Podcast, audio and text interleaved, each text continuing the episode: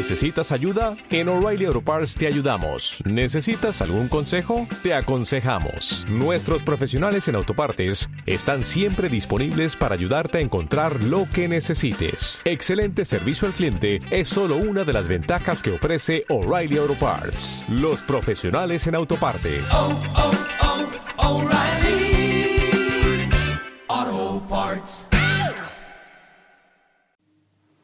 Por la señal de la Santa Cruz de nuestros enemigos, líbranos Señor Dios nuestro, en el nombre del Padre y del Hijo y del Espíritu Santo. Señor mío y Dios mío, creo firmemente que estás aquí, que me ves, que me oyes. Te adoro con profunda reverencia.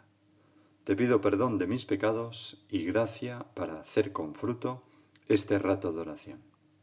Madre mía Inmaculada, San José, mi Padre y Señor, Ángel de mi guarda, interceded por mí. Celebramos hoy la fiesta de Jesucristo, sumo y eterno sacerdote. Es una fiesta que, que fue introducida no hace mucho tiempo en el calendario litúrgico propio de España, a instancias precisamente de un hombre en proceso de beatificación, el siervo de Dios José María García La Higuera, un obispo, eh, también fundó una congregación de religiosas contemplativas que se llaman Hermanas Oblatas de Cristo Sacerdote, que tienen como fin ofrecer sus vidas por la santidad de los sacerdotes y rezar por los seminaristas.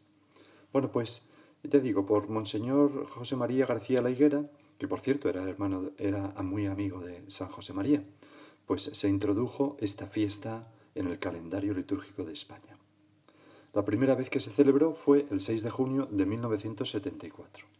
Y evidentemente, Señor, es un día para contemplarte y darte gracias por habernos salvado con tu sacrificio como sumo y eterno sacerdote, pero también es un día para hablar del sacerdocio y pedir por todos los sacerdotes de la Iglesia Católica.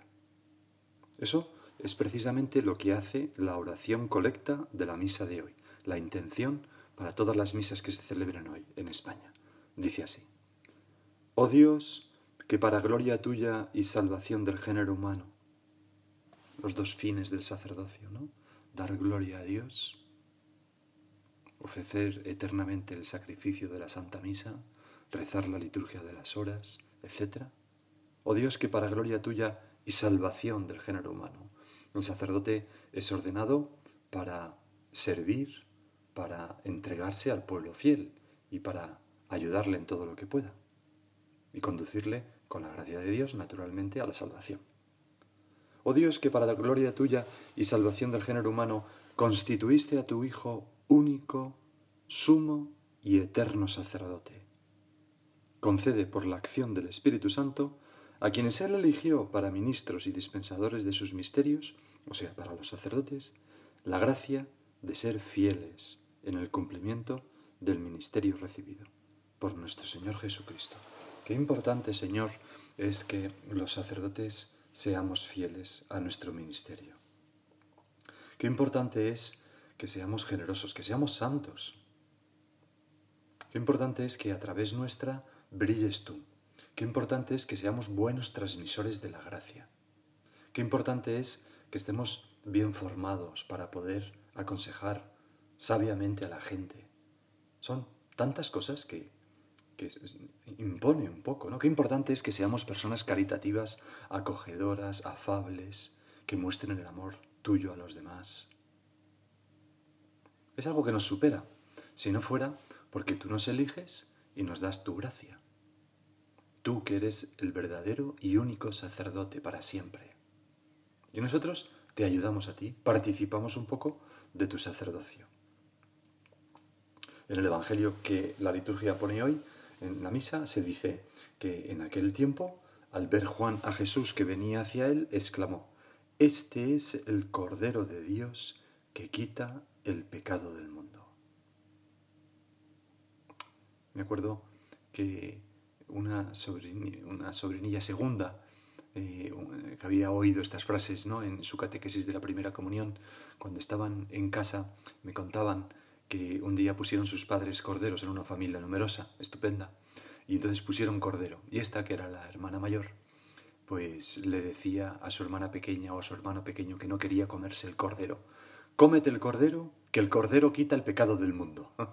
Pero no, no ese cordero, ¿no?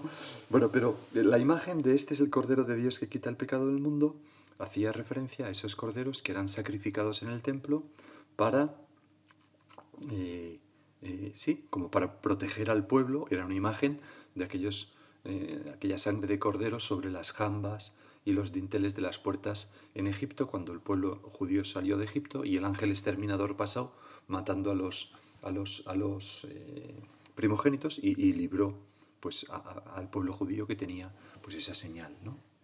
También era en, los corderos eh, y como muchos otros animales se sacrificaban en el templo para espiar los pecados del pueblo. Con su sangre, ¿no? Se rociaba luego con la sangre del altar, etc. Bueno, con su sangre.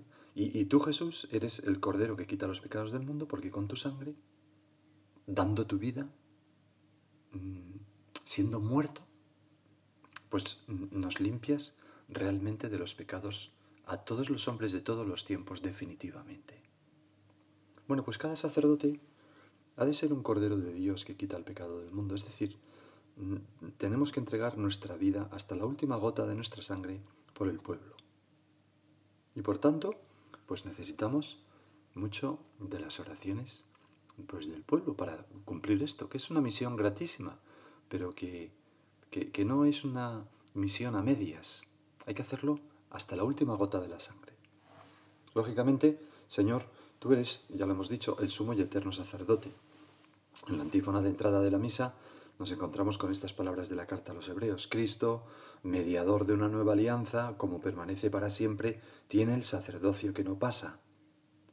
¿Por qué es el mediador entre Dios y los hombres que no pasa? Porque tú, Señor, has tomado, siendo Dios, has tomado nuestra naturaleza de las entrañas de la Virgen María, la naturaleza humana. Y entonces ya eres como un puente, un mediador entre Dios y los hombres. Estás a caballo entre Dios y los hombres. Y después de ofrecer el sacrificio de tu vida, estás sentado a la derecha del Padre y vives para siempre, como dice también la epístola a los Hebreos, para interceder por nosotros. Estás permanentemente, incesantemente, mediando como sacerdote, sumo y eterno sacerdote entre Dios Padre y los hombres nos estás constantemente obteniendo el perdón de nuestros pecados, que has espiado con tu muerte en, la cruz. Y nos consigues también constantemente una nueva fusión del Espíritu Santo, que es fruto también de la cruz. Y esta mediación constante tuya, Señor, eh, desde la gloria, nos llena de paz y nos anima a confiar mucho en ti y en tu misericordia. Lo leemos también en la carta a los Hebreos de la primera lectura de hoy. Hermanos, contando con el camino nuevo y vivo que Él, Él es Cristo, claro, ha inaugurado a través de la cortina, la cortina de, de la muerte, más que de la muerte, del más allá, o sea, de su carne, y teniendo un gran sacerdote al frente de la casa de Dios, acerquémonos con un corazón sincero y lleno de fe. Así nos acercamos nosotros, Señor, a los sacramentos, para recibir tu gracia, que no cesa de purificarnos, de hacernos nuevos a los ojos de la Santísima Trinidad, que nos recrean. Por eso qué importante es ahora que ya vamos pudiendo salir cuanto antes una buena confesión de estos meses, bien hecha, bien preparada, para llenarnos de la gracia de Dios. Si podemos ir a misa, quizás no somos personas de riesgo, pues ya naturalmente intentar ir a misa y recibir el cuerpo y la sangre del Señor que, como nos dicen las palabras de, la consagración, es, es mi cuerpo que se entrega por vosotros. Y luego dice nuestro Señor, haced esto en memoria mía. Porque tú, Señor, continúas ejerciendo tu entrega, tu sacerdocio en la tierra a través del cuerpo místico que es la Iglesia. Y aunque todos tenemos alma sacerdotal, ese guante que tú arrojas de haced esto en memoria mía, asómbrate es recogido por algunos hombres salidos entre nosotros. Como dice el prefacio de la misa de hoy también, que es tan bonito, ¿no? Dice así, porque Cristo no solo comunica la dignidad del sacerdocio real a todo el pueblo redimido, todos tenemos un sacerdocio, es decir, podemos hacer intermediarios entre Dios y los hombres, es lo que se llama el sacerdocio real, ¿no? Pero no solamente Dios da ese sacerdocio a todos los hombres, sino que con especial predilección y mediante la imposición de las manos, que es el sacramento del orden sacerdotal, elige algunos de entre los hermanos y los hace partícipes de su ministerio de salvación, a fin de que renueven en su nombre el sacrificio redentor. Celebrar la misa. Preparen para tus hijos el banquete pascual, fomenten la, la comunión, fomenten la caridad en tu pueblo santo, lo alimenten con la palabra, lo fortifiquen con los sacramentos. Y consagrando su vida a ti y a la salvación de sus hermanos, se esfuercen por reproducir en sí la imagen de Cristo y te den un constante testimonio de fidelidad y de amor. Toma ya, vaya, vaya un, plan tan atractivo mm, y tan difícil si no contamos con la gracia de Dios para, para vivir. Siempre, no sé, Señor, me produce siempre un poco de vértigo ver todo lo que tú esperas de tus sacerdotes.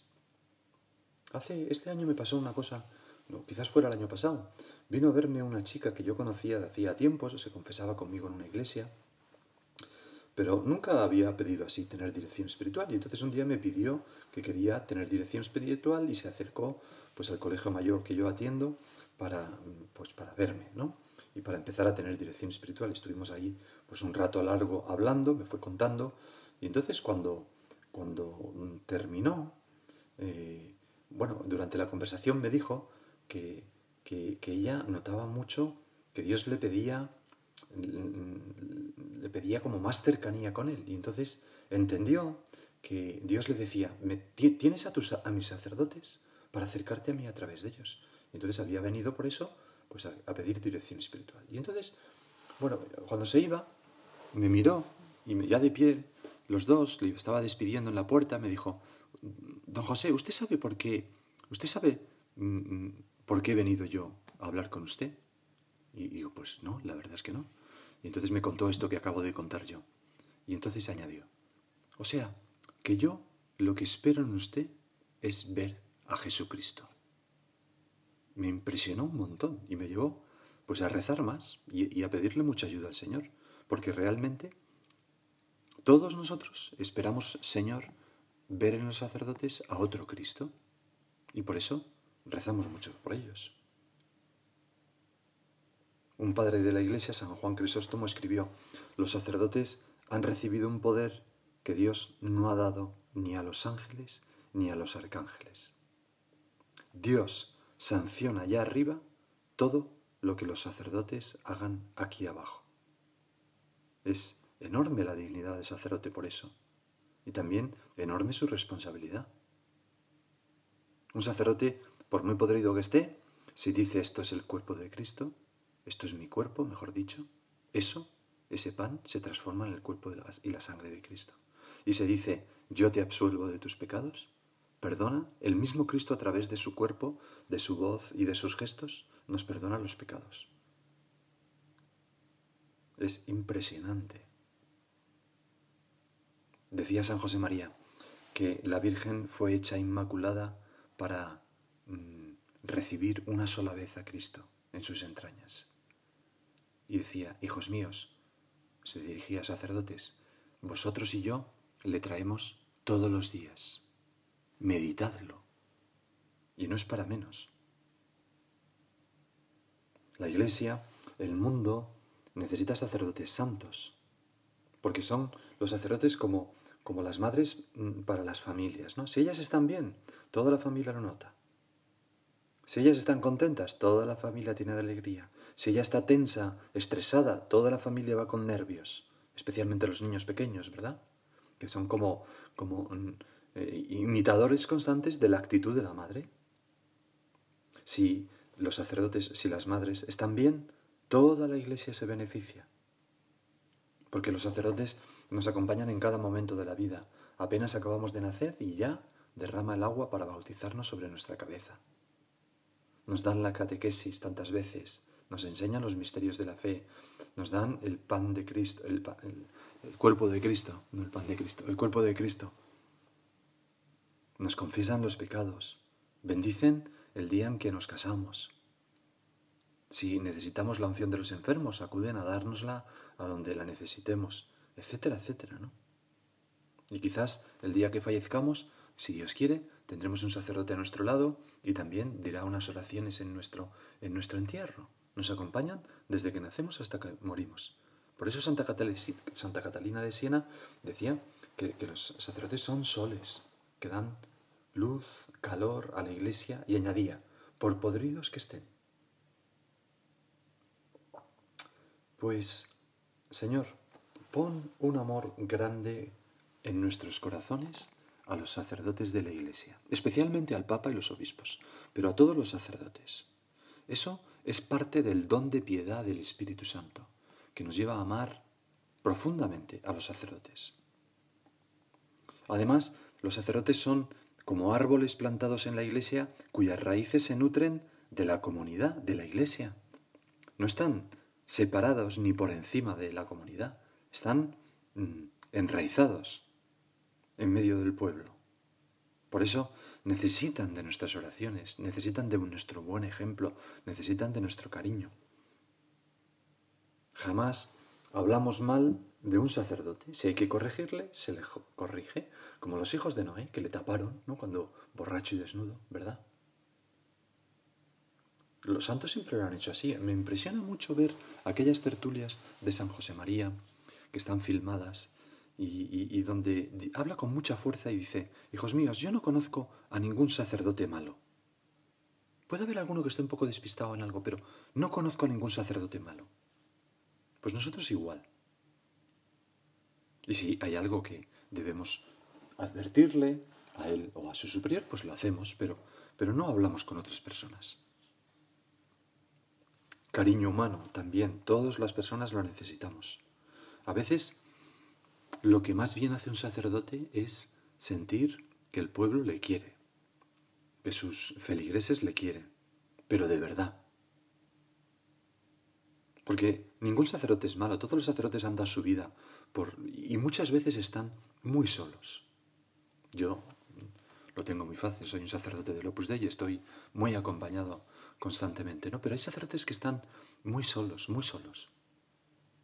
y, y, sin embargo mm, están muy entregados a su pueblo fiel. ¿Cómo es posible que la gente no lo tenga en cuenta?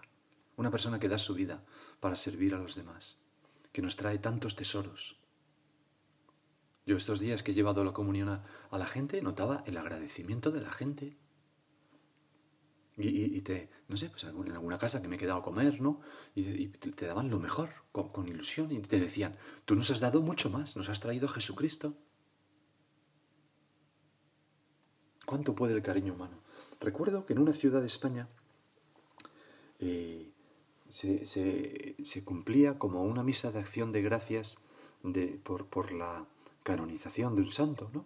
Y entonces, eh, pues una feligresa, una madre humilde, sencilla, al sacerdote de su parroquia, al terminar la misa, la misa del 6 de enero precisamente, pues fue a la, a la, a la sacristía y le dijo, Padre Menganito, mire que estamos muy contentos porque eh, ha sido la mm, canonización de este santo que le tenemos mucha devoción y nos gustaría que como hay una misa de acción de gracias en la catedral, pues que si usted quisiera venir nos haría mucha ilusión que estuviera allí con nosotros, eh, concelebrando eh, con, con el obispo esa misa de acción de gracias. Entonces el sacerdote le contestó, pues no creo que vaya, la verdad, porque a mí ese, ese santo no me cae nada bien, dijo, ¿no?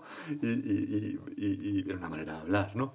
Y, y, además, creo que habéis perdido el tiempo si habéis venido por esto, solamente por esto. Y entonces la, la, mujer le dijo, bueno, pues, pues nada, ¿qué le vamos a hacer? Pero no hemos perdido el tiempo porque eh, le habíamos traído también esto. Y abrió el bolso y sacó un paquetito y se lo dio. Y el sacerdote preguntó, ¿qué es esto? Pues esto es un pequeño regalo hoy, de, como es el Día de Reyes, es una pequeña colonia que le hemos comprado. Entonces el sacerdote casi se pone a llorar y le dijo, en 37 años, no sé si eran 37 o 32, pero bueno, un, número así, en 37 años que llevo de párroco, nunca nadie me ha regalado nada por Reyes. Iré a esa misa. ¿Veis? A veces el cariño de un feligrés consigue más que pues que un decreto del Papa. Nosotros tenemos que pensar en nuestros sacerdotes y acompañarles, ¿no? Acompañarles porque eh, ayudarles también con nuestro ejemplo. El Papa Francisco, en la Moris Leticia, que como sabes habla del amor de la familia, eh, perdón, eh, ¿cómo es? Familia, bueno, no, Amoris Familia, no me acuerdo cómo es, pero bueno, habla de, la alegría de la familia, mm, pues hay un párrafo en el que dice cómo el ejemplo de los matrimonios que se quieren entre sí, que se sacrifican uno por el otro y que se entregan totalmente por los hijos para sacarlos adelante, es tantas veces para los sacerdotes y para las personas que viven el celibato un ejemplo edificante, porque nos ayuda también a tener ese mismo espíritu, a sacrificarnos por nuestras, iba a decir ovejas, aunque hay gente que le pone muy nervioso esto que le llamen ovejas, ¿no? Por nuestros fieles, ¿no? Quizás queda un poco mejor, aunque en fin, el ejemplo es evangélico, ¿no? Pero, eh, y decía el Papa esto, ¿no? Que, que nos hace mucho bien a las personas que vivimos el celibato ese ejemplo de las personas casadas. Pues ayudar con el ejemplo, ayudar con la generosidad, con la lucha por la santidad, esto ayuda mucho a los sacerdotes, ver pues que, que la batalla no es en vano, que hay gente más santa que nosotros. Yo, esto es fruto de, muchas vocaciones, ¿no? Muchas vocaciones al sacerdocio han venido así. Yo puedo contar cómo, cómo decidí hacerme sacerdote. Estaba haciendo un curso de retiro en una casa de retiros que está bastante en un lugar bastante recóndito y está atendida, es una casa de retiros del Opus Dei y estaba atendida por numerarias auxiliares del Opus Dei, que son estas personas que son como las madres del Opus Dei. Atienden las tareas domésticas con, con enorme cariño, simpatía y gracia, ¿no? Y hacen que pues haya un ambiente de familia, porque hay madre en casa, ¿no? En, esos centros de la obra. Bueno, yo estaba allí haciendo el curso de retiro, todo estaba maravillosamente cuidado, las comidas estupendas y nos servían con muchísimo cariño las comidas. Y un día, en la oración, pensé, bueno, Señor, tenía entonces pues treinta y tantos años, y, ya tenía una profesión, etc. Y, pensé, era numerario de Opus Dei, o sea, no, no. Y y entonces pensé, Señor, ¿qué más podría hacer yo por ti? Porque fíjate, estas hermanas mías numerarias auxiliares aquí cómo tienen todo, con qué desinterés sirven a los demás. ¿Yo qué podría hacer? Y entonces escuché ser sacerdote. Y me entró pánico. Me lo quité de la cabeza. Pero en fin, ya quedó ahí la semilla. Y, a, las pocas semanas, pues se lo dije al prelado del Opus Dei. Y bueno, aquí estoy, de sacerdote. O sea, muchas veces el ejemplo pues nos ayuda mucho a los sacerdotes. Tenemos muy buenos ejemplos porque tantas personas en las confesiones, además de contar los pecados, te das cuenta de que son personas muy buenas y te edifican. O en la dirección espiritual. Por eso vamos a terminar y hacer cada uno un examen. Yo, ¿qué más podría hacer por el sacerdote de mi parroquia, no? Podría rezar más, podría hablar mejor de él, podría animarle si le veo un día desanimado, podría tener algún detalle de invitarle a casa, de charlar un poco con él, de decirle, me ha gustado mucho esta homilía que ha dicho, y si uno no me ha gustado, pues no se lo digo para no desmoralizarle, pero le digo, hablé como el otro día, que aquello que puso fue muy bueno, yo qué sé, ¿no? Y no quejarme con otras personas de cómo habla fulanito, que... San José María decía una cosa muy impresionante, y es que eh, decía, cada centro se refería a los centros de la obra del Opus Dei, ¿no? que cada centro pues hay un sacerdote que se encarga de la atención pastoral de ese centro. Y decía, cada centro tiene el sacerdote que se merece.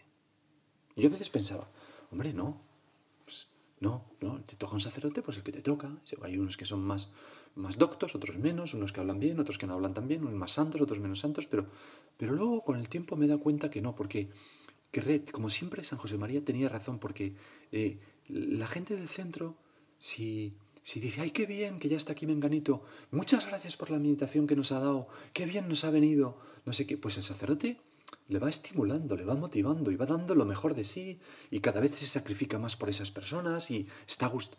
Lógico, porque somos seres humanos. Y si ese mismo sacerdote va a un centro donde nadie le dice nada, donde cuando llega le dicen, ah, perdone, se nos ha olvidado avisar que hoy al final no teníamos meditación, después de que ha cogido el coche para ir para allá, o cuando notan que, que no le valoran, pues somos humanos, es inevitable. Pues al final, ¿qué pasa? Pues que se te quitan las ganas. se te quitan las ganas. Cada centro tiene sacerdote que se merece. Cada parroquia tiene el sacerdote que se merece. Si en una parroquia mandan un sacerdote y la gente le ve con cariño, le trata, le acoge, ese sacerdote lo hará estupendamente. Y si no le tratan así, lo puede hacer también estupendamente, porque tantos sacerdotes son santos. Pero también puede ser que lo haga un poco peor, porque le entren dudas, le falte autoestima, piensa que nadie le dice nada porque él lo hace fatal. Y a lo mejor no es verdad.